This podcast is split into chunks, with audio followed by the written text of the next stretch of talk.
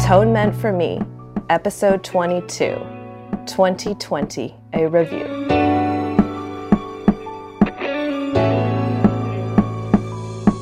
Hey, Magical Misfits, it's Kate and Ivy, and welcome back to Atonement for Me. We made it to the end of the year, to the end of 2020. What a ride this has been.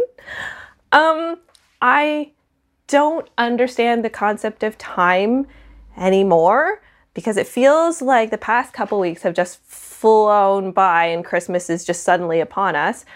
But the rest of the year, I have lived at least a decade since January, as most of us have.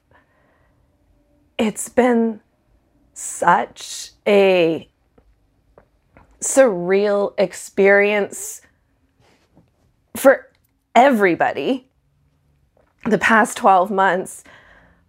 But I cannot believe how much I have learned this year. To, to kind of bring it back, does anybody remember January? like, narrowly avoided World War III kind of thing. And then we thought that the absolute catastrophe upon catastrophes, what that was that an entire continent was on fire? And then a global pandemic hit. And we see political unrest, we see socioeconomical complete upheaval. We see cultural revolutions. We see human rights revolutions. We've seen so much this year. And every single one of those things in itself, those tiny little things, are major issues that obviously need to come and be recognized and be addressed. But this year, there has been so many of them. It's just like, let's just bingo call everything that you could possibly put down for a disaster or challenge, might we say? Because January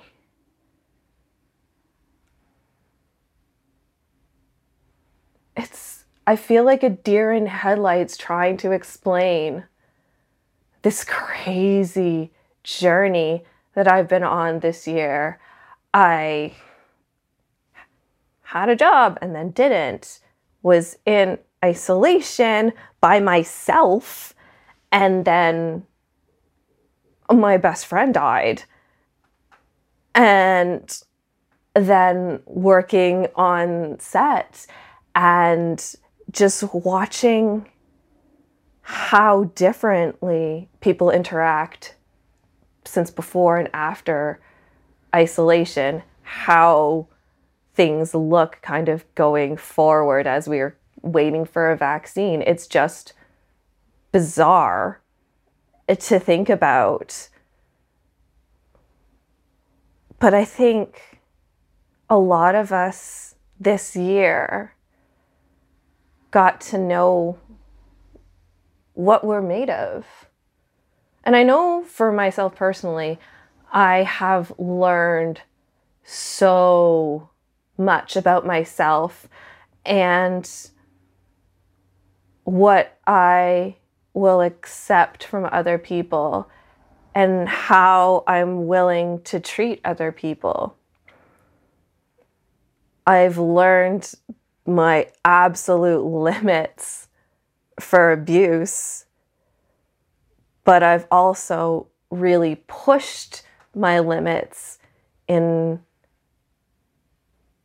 opening up to other people and trusting and building relationships and foundations in communities. It's I'm not anywhere close to the same person that I was this time last year or even this time three months ago. Because I'm always learning and I'm finding that so many people this year have found their voice and being able to listen to them and hear other people's stories, other people's struggles, other people's thought processes has been so mind blowing for me. And so important for me to understand so many more perspectives that I hadn't even considered. So while this year has been incredibly challenging on so many different fronts financial, housing, emotional, mental. I wouldn't want to go back to the person that I was before all of this happened, though. Because I've grown so much in this year alone. And I'm seeing so much growth in other people around me, in my friends, in my family, in my communities. And as much as this year has sucked, I could not be more grateful and appreciative for the people who have been around me, who have been supporting me, who have been talking with me and sharing with me. That is the gift that I am taking away from this year. And as much as everybody had the carpet kind of ripped out from underneath our feet. I hope that everybody else managed to learn and find beauty and joy in something this year, even if it's appreciating the little tiny things that we didn't have time for before. So, thank you for traveling through the apocalypse with me this year. And all the best for 2021. Love you, and that's the tea.